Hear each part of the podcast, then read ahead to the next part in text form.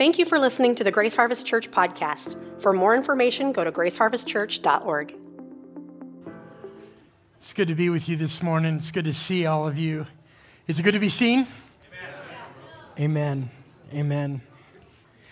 Well, I just want to I just want to start off with uh, if you've got a Bible or electronic device, you could open up to Luke chapter 10, um, verse 25. I'll give you just a minute. It'll be on the screen as well. And then we're going to open in prayer. So I'll just give you a minute to find it. I want to pray for our service this morning. Then I want to pray for Pastor Doug. Pastor Doug has been gone ministering this weekend, our lead pastor in Shelton, Washington. And um, he's been um, doing some prophetic ministry and then preaching the word. One service this morning, I believe he may be right now engaged or just got done. And so we want to pray that he ends full of energy and strength and that the Lord would bless him. Um, the Lord would be with us this morning and me, that he would guide me, um, that my heart and uh, my being would be in sync with the will of God this morning. Amen. Um, and then for you as hearers, that, uh, that, that, the Holy Spirit would speak to you. Um, that's really our desire. So let's pray. Father, we thank you, Lord, for your goodness and kindness. We thank you for the opportunity we can gather here this morning. Father, I thank you that we can worship you and praise you just collectively and hear the preaching of the word. Father, I pray that you would be with my heart and my mind and, and the words that I would say, that they would be in conformity to your will, Lord God. Father, we lift up Pastor Doug as he is ministering this weekend and maybe just even completed that um, assignment, Lord, that you would bless him, that you would just strengthen and encourage him, Lord God, that the church would be lifted up there, Lord. We, we ask for that. Safe travels home um, today, Father. Father, for everyone within the sound of my voice, I pray that you would encourage them and strengthen them. Bless them, Lord God. You know who is here. And so, Lord, that uh, you would speak to them. In Jesus' name, amen. Amen. Well, I'm excited to share with you this morning um, and uh, be with you. Two weeks ago, we kicked off a series called The Parables or Parables. And it's our desire uh, to go through the parables of Jesus. I'm excited about that. Um, I hope you are. Jesus, being the master communicator that he was, got right to the issue of heart and mind. Amen? And so this morning, uh, my assignment topic in one of the parables is the Good Samaritan. How many of you guys that are familiar with the text? You probably read it, you've probably heard it. I'm grateful for that. And this morning, I just want to jump right in in the time that I have allotted to talk about the idea of what Jesus was trying to convey or answer or deliver or uncover or dig right down to the issue of life. How many of you know that Jesus was famous for, as we read the scripture, uh, maybe not answering the verbal question, but answering the question of heart and mind. I like it right to the issue of life. And I believe this morning that Jesus even though uh, recorded 2,000 years ago, is these words are going to come to life this morning, I pray, in a way that will encourage you and convict you and stir you up. Amen? So, Luke chapter 10, uh, start in verse 25, and we're going to read through 35, maybe 37. Um, okay, here we go. So, and behold, a lawyer stood up to put him to the test saying, Teacher, what shall I do to inherit eternal life? And he said to them, What is written in the law, how do you read it? And he answered, You shall love the Lord your God with all your heart, with all your soul, and with all your strength, and with all your mind, and your neighbor as yourself. And he said to him, You have answered correctly. Do this, and you will live. But he, so that was the lawyer, the lawyer, desiring to justify himself, said to Jesus, And who is my neighbor? And Jesus replied, A man was going down from Jerusalem to Jericho, and he fell among robbers who stripped him and beat him and departed, leaving him half dead. Now, by chance, a priest was going down that road. And when he saw him, he passed by on the other side. So likewise, a Levite, when he came to the place and saw him, passed by on the other side. But a Samaritan, everyone say Samaritan, as he journeyed, came to where he was, and when he saw him, he had compassion. He went to him and bound up his wounds, pouring on him oil and wine. Then he set him on his own animal and brought him to an inn and took care of him. And the next day he took out two denarii and gave them to the innkeeper, saying, Take care of him, and whatever more you spend, I will repay you when I come back. Which of these three do you think proved to be a neighbor to the man who fell among the robbers? And he said, The one who showed him mercy. And Jesus said to him, You go and do likewise. Powerful. Amen? Powerful a story of the highlight and the pinnacle of what Jesus is calling us to do to others, right? To love people and show them mercy and compassion. Let, let me set you a little context here on the story and why it's so fascinating, even in our time. So, this lawyer who has been listening to Jesus as Jesus has been traveling around was thinking and set out to trap Jesus with his own words, lay a snare for him. And in the questions that he began to ask Jesus, only a couple in this recorded part, was first about how do I get into the kingdom of heaven? And then, secondly, a follow up question based on what Jesus says. So, Jesus so eloquently in this dialogue answers the first question, saying, How do you think? What does the scripture say? And so the lawyer answers from the Shema in Deuteronomy You shall love the Lord God with all your heart, mind, soul, and strength, and your neighbor as yourself. The lawyer set the trap for himself. Because Jesus says, go and do that, and you'll have eternal life. But then the attorney, the lawyer, figuring that he was going to one up the question, asked the ultimate question Who is my neighbor? Now, I submit to you that that question out of this story is the question for us today. Who is our neighbor? In fact, as the people of God, or the reason why we gather in a church because of Jesus, because of his radical grace to us, is why we're gathered here around this room. We are assembled with a people group that you would not ordinarily hang out with. I mean, just look around. There are people from other ethnicities, other first languages, other, other, I mean, just other places, and we have fallen because of the grace of God here. And it's good to see all of you. You're here because of Jesus. And so, in this question, the follow up, who is my neighbor? Jesus takes the opportunity to give an illustration of the, of the pinnacle kind. This is the, the epoch, this is the point of the message. Now, how many of you know that when you're trying to deliver the message or give an analogy or the story, if you've ever tried to relay um, an allegory or an illustration, you try to, you try to pick, pick the best fitting one, right? Like, man, what, what am I going to say that would give this example the best way? And so Jesus, in the mastery and wisdom that he has, does that. Now, we know the story as the Good Samaritan, right? We know the story and we, we, we interpret this message as wow, this good, kind person who does the good thing. And, and true, true. But I want to set some cultural context here for you.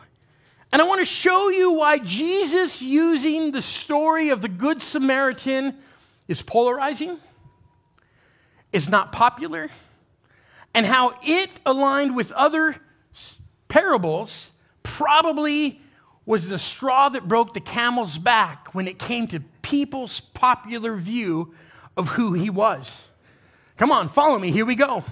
So Jesus uses the story of the Good Samaritan because Samaritans were despised by the Jewish people.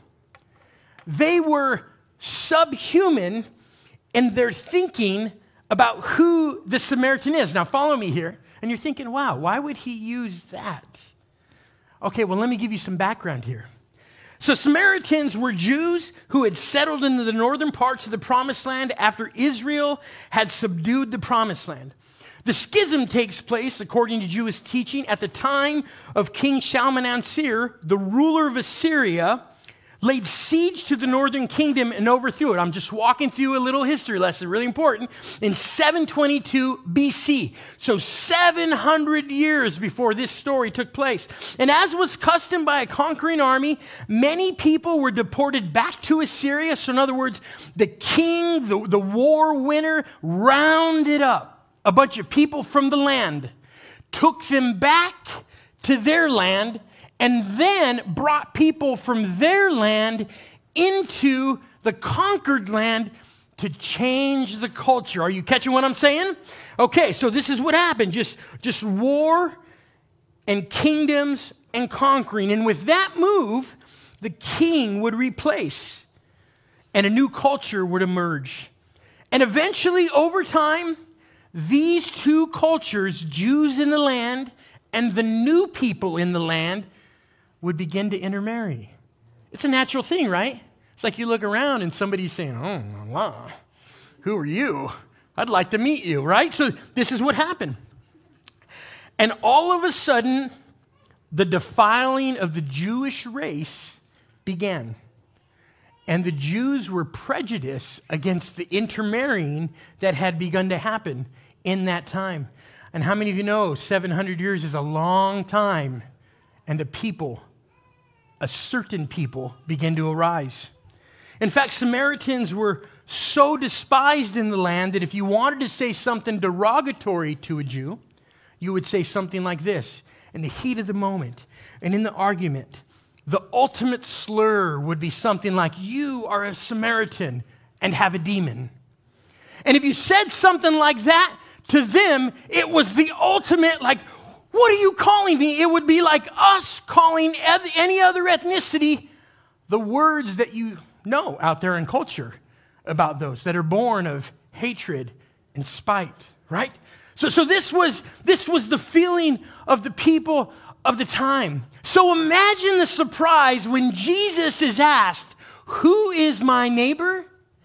And Jesus, to use the pinnacle illustration, uses the figure central to the story who is despised in culture as the hero. In fact, it could be something like this. You know, Samaritan, we know now, I just told you that in that context, they were the despised ones, they were the outcasts. But if you run a little if you run a little thesaurus search under synonyms, you can come up with a lot of different words. And so I, I figured and I thought about, wow, maybe it is Good Samaritan. And when you look through the scripture, you'll see that title in all of your Bibles and even in the online text. But, but an accurate display of the story in the text could be something like this the good outcast, the good untouchable the good reprobate, the good unworthy one. Or you could rephrase it to say this the outcast who did the good thing, the reprobate who did the right thing, the untouchable who did the thing that God wants. And all of a sudden, you begin to rephrase the story, and that's what Jesus did. Uh, think about, think about the idea that, that, that the epoch, the highlight, the, the hero of the story is the one that had always been the one prejudiced against. Now, now we're going to get into the story in some nuances, but, but think about this. Samaritan, despised one, an outcast. Even in our time today, this is relevant. If you have ever been prejudiced against. If you have ever been the recipient of an ethnic slur or a separation because of how you look or, or, or your finances or your race or culture, if you have ever been the recipient of people who did a double take at you and maybe took another step aside, or culturally have ever been the people who had been subdued and persecuted and ridiculed, maybe you were the people who did those things. And I'm talking now. If you've ever made the thought about how you're going to divide your invitations to your party based upon, man, they're not quite up to snuff. Maybe they don't make enough money, or those aren't the people I want to hang around, or they don't look cool, or they're not the deal. All of a sudden, we're starting to draw this line, not unlike a line had been drawn 2,000 years ago in people's minds. And Jesus, right to the heart, he, he knew what this lawyer was asking. He knew that this lawyer was, was wanting to, to, to barrel down on the issue, ultimately to ask, who are the people of God? That's what he was really wanting to know. He wanted to hear from his mouth, him to say, Jews, these people, you honor them, you do this thing. But instead, he shakes the narrative just like God always does. And he takes the one that had been persecuted, had been an outcast, had been the recipient of prejudice, and elevates them to the pinnacle of an exemplary behavior. Think about this. Think about the, think about the people group in your mind that you can't bring yourself to associate with.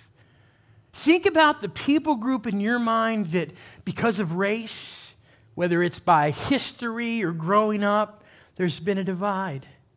Think about the statuses and that you just wouldn't be caught. To, come on, I know we're full. Hello, I'm human, right? Come on.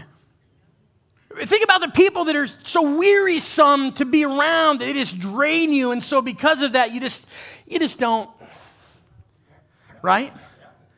And then think about those people Jesus using them as an example of the best behavior.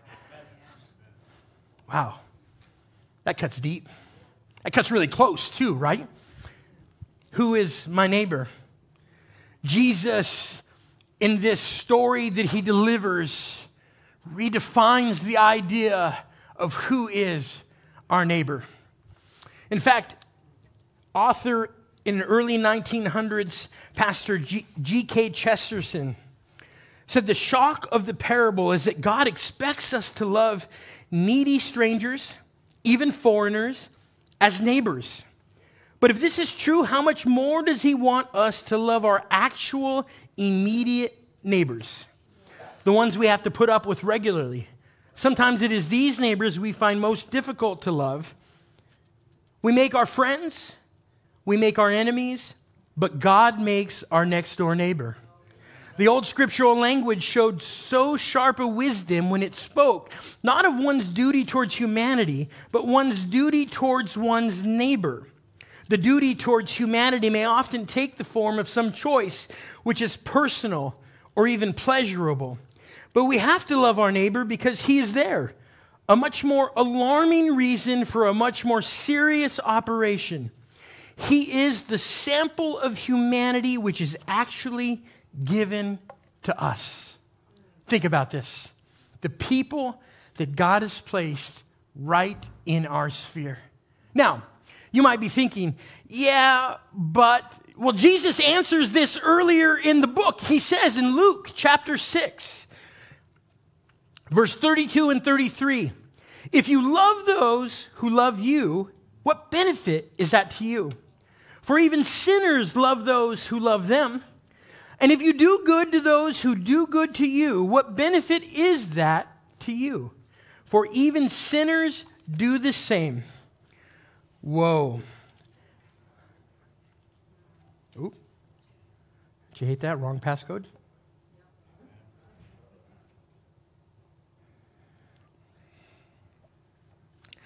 I want to draw out of this text in the few moments I have several points, and the first one being in the story, we see that there were some central characters to the story. We see the first one being the rabbi, we see the second one being the Levite, we see the third one being the Samaritan, and then the fourth one being the person who had been robbed. And so I want to touch really quick on all of them. So the first one being the rabbi. And I was thinking about the story and thinking about the context. And at first reading, um, you, could, you could think about how unjust. Wow, he walked by and, and, and just ignored the fellow laying in the street. And then I was thinking about, you know, in my daily life, going about how I can get so caught up in the rhythm of my own life and following a certain pattern of rules. Come on, am I the only one? Like so, so, and and this was really hit home as, as I am part of the pastors here at the church and thinking about my own response, right? Sometimes when you write a message, actually, oftentimes you write a sermon, and the first one that gets hit is like the one writing the message. It's like, oh, man, the rabbi walked by the one in need. Oh, Lord. If that's ever me. Help me, right? I said, and so I was thinking about, I was thinking about the rules that were given to the rabbi to be able to do the ceremonial things. And it would have made sense to be ceremonial clean, not to engage with this one that was ceremonial unclean. Okay, on first reading, like first rules. You know, if you're going to serve in the temple and you're going to be able to do these things, here is the rules that you have to follow eat, dress, touch, da da. You're just following those things. And so, recognizing at first sight, glance, rules, unclean, ugh, I, man, I can't do that. I don't have time for that. And I was thinking, oh, Lord, how often we can get caught up in the rhythm of our day to day, trying to do the good by keeping the good thing and totally missing the moment of what you've called us to do. And then I was thinking about the Levite. The Levite in Israel was a tribe a tribe in, in, in Israel that were people set apart for the temple work or the ceremonial work. These were the people that names would be drawn, and these were the people that at a raffle or a drawing would be called into temple service. So they lived their life according to the customs and rituals of the ceremonial and temple work. And so they understood that, that whatever week I've been drawn, my family, I need to make sure I am worthy and clean to be able to, to do those those things. And so ingrained in them were, were to be able to assess what's happening. Can I eat that? Can I touch that? How can I do this? Do I do that? And then adhere to them. Oftentimes, rules can make really good people absent compassion and mercy. Walked right on by. Walked right on by. Didn't even acknowledge. Walked right on by. And then we get to the third character Third character being the Samaritan, the one who was the outcast, the one who was the unclean, the one who was unworthy to, to even in the square and in public, you would not, if you were a Jew, you would not engage with them. You wouldn't engage with them because culturally you saw them as unclean. And so to engage with them, touch them, or be around them could make you unclean, which meant you had to go through a process for being cleansed. But, but here's the thing. God, in his justice and mercy, even in the Old Testament, called his people to be merciful and compassionate. And by trying to keep the rules, both the rabbi and the Levite broke the ultimate, is love your neighbor as yourself and love the Lord God with all your heart, mind, soul, and strength, and love your neighbor as yourself. The first and greatest. And so here you got the Samaritan coming by, assessing the situation. He's already been the outcast. He already is unclean. He already is the reprobate in culture. He has nothing to lose by looking and having compassion. And so the scripture says that he goes, pours oil, begins to care, lifts him, and puts him on his animal. Now, now this is amazing because to elevate the outcast in the story, Jesus is ultimately, he, he's doing something here that is unthinkable. He's showing them that God came for all humanity. He came for every people group, every, every background, every ethnicity, every language and tribe. He's showing them that, that at the end of the day, care for people is near to the heart of God, and that's what He's after. And so, I want to draw from that how, as Christians, we're to be a people that, re- that reveal God's unconditional love to people. Th- think about this. You know, I just talked a little bit about the idea about we're a group that's many varied in this room. And we've been a people who have been impacted by the grace of God and all kinds of backgrounds. You've got people here that come from wholesome and healthy backgrounds. You've got people here that come from broken backgrounds. You got people here that, that come from backgrounds of different socioeconomic statuses. People here who come from certain tribes and regions and ethnicities and skin colors. And some of those are the easy ones to distinguish. Some of those are are the easy things to try to draw lines through. But at the end of the day, Jesus is saying, I have come to seek and save and to heal. And that we're called to be a people of compassion, not just compassion for those in need physically, but emotionally and spiritually. You know, this is interesting. When you think about the idea of people who are the outcast to you, maybe it's not that they're laying on the road just had been robbed and just had been injured and, and clearly needing attention. But maybe it's in conversation with somebody. And through the conversation, you come to understand that they need hope. And you are the one who has relationship with the one named hope. His name is Jesus. And because you see the world through how Jesus would want you to see, you see a creation that has been created to love. Amen? Like, like you see a people, and we're called to deal with that. That God would call us to be a people that loves others unconditionally. Now, this is a hard one. This is the one that's a lesson throughout all our life that we'll have to continue work through, and, and myself is in that pool of working through. But the idea that God's called us to be a people to love others like He loved us, which really means to help and to love others without expecting anything in return.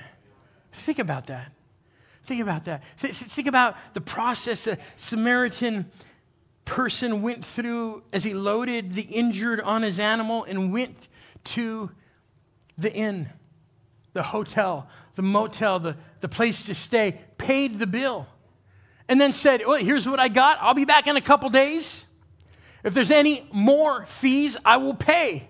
Think about the idea that Jesus is illustrating in this moment about the kind of compassion and empathy he's wanting from his people that we help with no further motivation of getting reimbursed. It's sometimes a tall order, right? Think about it. Sometimes when you step out, you feel the Lord asking you to step out to help somebody, or, or you feel that tug of, of what it means to, to give a water bottle, or a sack lunch, or winter's coming, S- sleeping bags and sheets.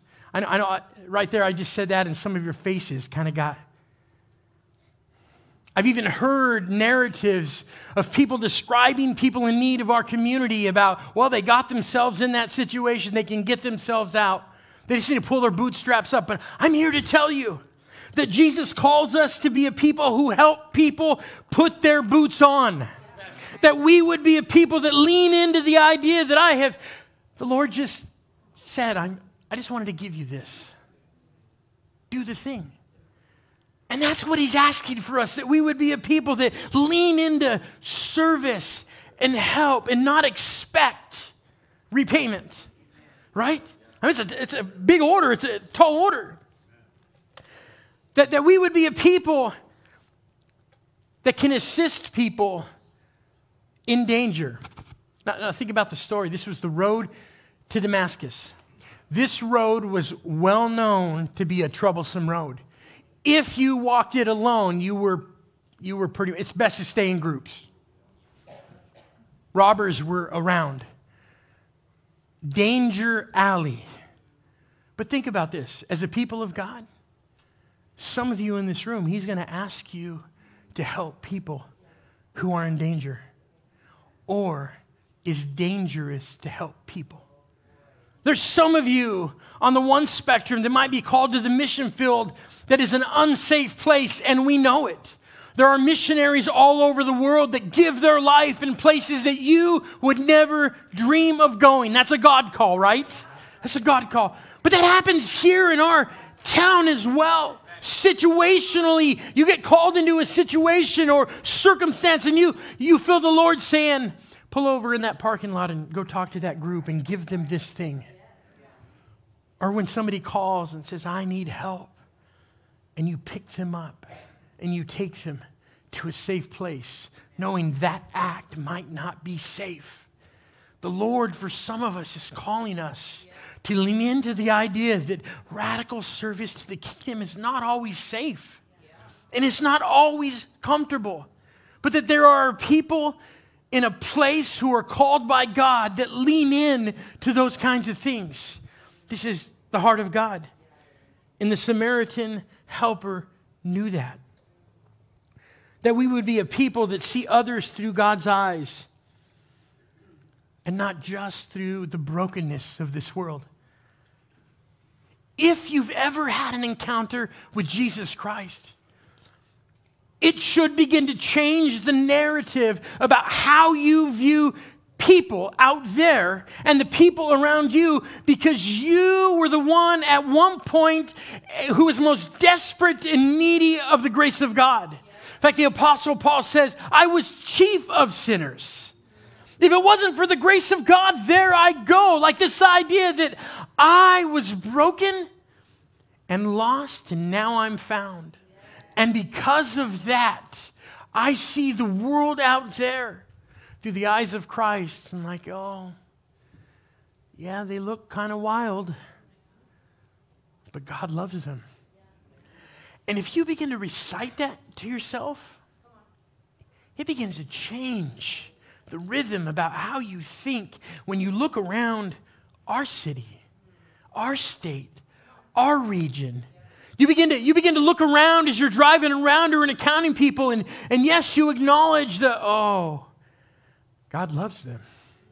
And all of a sudden, your heart begins to churn in a different way. All of a sudden, you find yourself asking questions that you wouldn't normally be asking about people that you wouldn't normally care about. Uh oh, God loves them. But that probably means that they haven't eaten in a while. God loves them. That probably means I know it's 100 degrees out. They are thirsty. God loves them. And all of a sudden, something begins to change in the narrative. You know why? Because you have been a people that have been captured by grace. And here's the ultimate thing. You, you, probably everyone in this room, in one way or another, resounds to the idea of being the Samaritan the outcast who did good, captured by grace, doing the thing God has asked you to do in the way that He's asked you to. Do. Not everyone here is going to go to the mission field in places that are dangerous to you because you carry the gospel. But I'll tell you what, everyone here has been called to care for the needy and care for the poor and care for the hurt amongst you. Like, this is the call of God. And this is what he was saying when he said to the lawyer, when the lawyer asked, Who is my neighbor? And he answers him with a story that's turned upside down to show the example of perfect care is by the person that you never ever thought would be the one that would do it. And then they go and do it. And then how they do it is the way that Jesus is asking us as his people to be the hands and feet of him. Amen? That we would be a people that as we show God's unconditional love to the world, we have compassion to those in need. And this is a repeat physically, emotionally, and spiritually. I want you to think about this, and this is where I'm going to, going to land here. Not everyone is healthy enough to tell you how much hurt they have. Not everyone is capable of demonstrating to you how, how, how, spiritually depraved or in desperate need they are. Not everyone can communicate. Sometimes you can see it on the outside. And sometimes that makes it really easy to be able to try to dispense what you think the Lord is asking you to do. Here's a meal, here's water, here's a ride, here's something. But, but on the other side, sometimes it comes off as the people in your world, who you have been called, and who has the Lord put there, just ask yourself who am I close to? Why do I work with them? Who are the people I engage with on a regular basis? And how can I love them like Jesus would have me love them? Amen? Like these are the people in your world. Radical love because you've been radically transformed by the grace of God. Amen? Amen. Would you stand with me?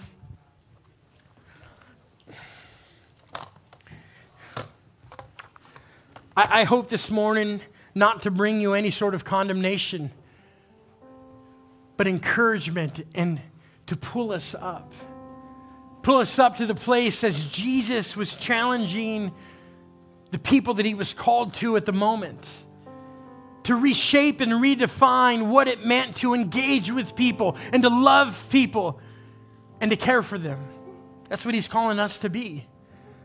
And then how to do. And so I just want to pray. I know this church is full of people who love people. I know. I know if we just gave time for stories, many of you in this room would have stories about how you have sacrificed and have given and have leaned into, and it's cost you. I, I know that. Praise the Lord. But that we can be a church and a people that has an effect out there because we see and we know We've experienced the love of God, and we want the world to know that too. Amen?